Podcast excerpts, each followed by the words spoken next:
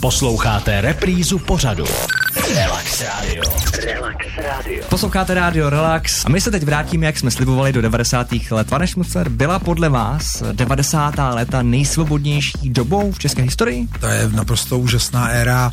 Je to něco asi zase pro starší, to jsem nezažil, byly 60. léta, nebo generace předtím říkali, že 20. léta byly. Prostě byl to ohromný mejdan. Jsme vůbec nepochybovali, že budeme mít každý rok Češi Oscara, že budeme stejně bohatý jako Němci, že to všem nandáme a hrozně jsme makali a, a pak teprve přišly takový ty doby, kdy nám někdo říkal, že máme žádat o dotace nějakému politikovi líst do zadku a se omlouvám, že jsem takový, ale strašně mi to štve a ty devadesátky, ten, ten etos byl, že konečně nám už nikdo v ničem nezabrání a bude makat a to nás říkáte tabu, tak prostě z, z, z nuly, já jsem přišel v příbrami na živnostenský úřad a já, a já měl první televizi, která jako vyráběla pořady. Říkal jsem, já chci živnosták na výrobu televize. A oni říkají, ty budeš Romany točit svatbu, ty jsi, jsi medic.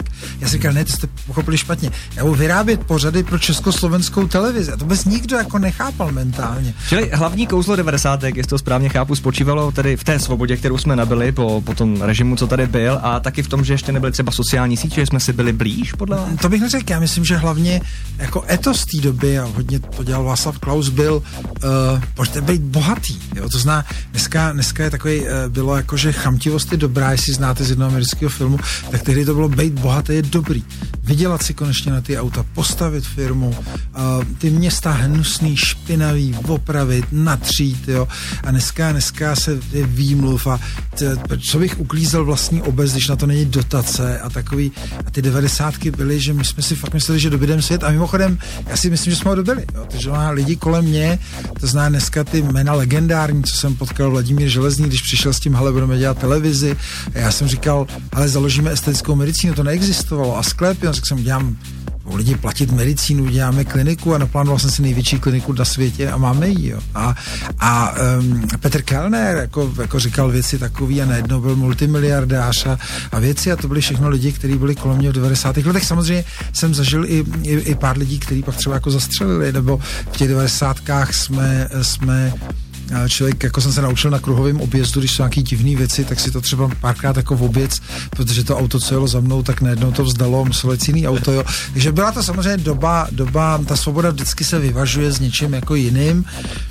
A bylo to úžasný, no tady třeba taky, taky byly špatné věci, protože jako Poldy, jak tady zahynulo, to prostě rána, která se nezahojí, že to byl no, prostě dokonalý teď... podnik, takže nebyly to jenom samý úspěchy, ale to k tomu patří. To k tomu patří přesně tak a k 90. letům patří právě i váš pořad Tabu, my si ho tady připomeneme.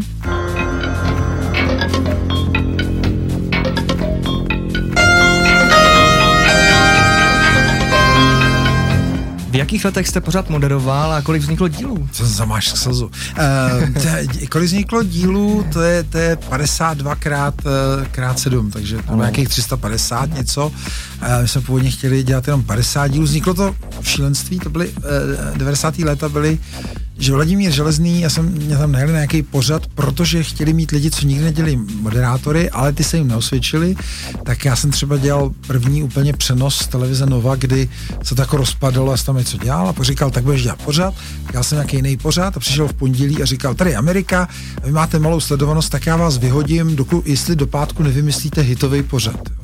A ve středu večer to vidím, jak dneska s Radkem Bajgarem, můj šéf-redaktor, dneska filmový režisér slavný, tak, tak eh, jsme prostě v zoufalství. Já jsem říkal, hele, dělám rádio a to je strašně sexy, jak já se tam bavím třeba fakt s hroznýma lidma. A to v televizi nejde. Jak bychom udělali to rádio v televizi a udělali jsme ho tak, že ten člověk byl v budce, či vlastně rozhlasový formát. Jo. Takhle jsme to vymysleli v úplný zoufalosti, že nás ten Vladimír Železný vyhodí. A ještě tak jsme přišli a on říkal, tak letíte zítra, co bude. A já jsme mu přeříkali to tabu a říkal, dobrý, a vymysleli jsme celou tu budku, jsme improvizovali do druhého dne a v pátek se vysílalo a mělo to vysokou sledovanost a byla to prostě Amerika.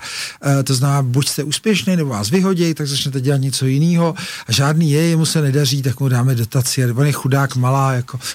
Přesto jsou lidé, nebo naši posluchači, kteří tento pořad nepamatují, ano, jsou to ty mladší ročníky, tak si tady připomeneme třeba, jak jste v tabu vyvolávali duchy. No. Poprosím dámy, aby přišli sem ke stolku, já zapálím svíčku. Posaďte se do magického kruhu. Tušíte, jaký duch se nám přihlásí? Ne, netušíme.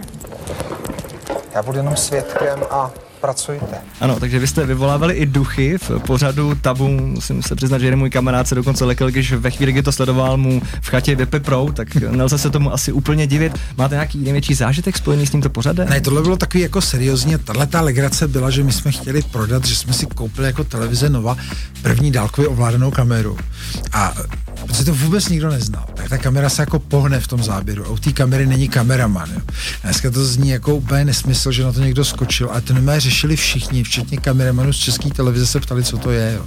jak se to jako mohlo stát, jak jsme to jako udělali. Ale zpátky, tam, bylo, tam byly zážitky dramatický, že samozřejmě e, jsme třeba měli štáb, byl s náma ve Valdicích, byli jsme v oddělení čtyři, to jsou ty nejtěžší úplně zločinci, kde jsou v takový dvojitý kleci, že napadají ostatní spoluvězně. Já jsem po něm mluvil zvě, a pak říkal, uh, režisér, hele, tak, tak jako ti dovnitř a do té druhé a tam byli bachaři a měli takovou jako požární hadici, že by mě jako napad ten člověk během toho vysílání, tak aby mě jako pomohli, ale nebylo úplně jasný, jak se dostanu ven, že byly ty dvoje, dvoje dveře. Jednou se mi stalo, že, to co jsem říkal moc krát, že mi utek ten člověk, to byla budka a teď eh, najednou já koukám, jak ten člověk utíká při té znělce, že jo, a tak já jsem jako říkal ten úvod a říkal jsem, ale ještě než se do toho pustíme, pustíme si kratičkou ukázku, pustili jsme video, já jsem běžel, chytal jsem toho člověka v měšťanský besedě, přivedl jsem ho zpátky a odvysílali jsme to, takže bylo to, bylo to dobrodružná věc. Um, a já jsem pišnej na to, že to je program, který se prodal do více zemí světa, dokonce ho neukradli, nebo kopírovali, koupili práva a to asi jedna z nejvíc věcí. Pak ještě druhá největší věc byla, když jsme natočili pořad, který měl největší sledovanost v historii našeho vysílání a v té době v Evropě, to bylo mis desetiletí, se se zešla úžasná parta lidí a Lucka, Lucka Bílá vybírala, jestli nejkrásnější muž ve spodním prádle jsem já, Petr Nať nebo Karel Gott. Ano, tak to, že se nikdy jaký nebude takováhle parta. Ano. Čas je neúprostný, koukám na hodinky našim posluchačům. Ještě dlužíme zprávy a tímto bych tedy ukončil formální část našeho rozhovoru, ale mám tady ještě takové jedno maličké překvapení. Relax Radio. Relax Radio.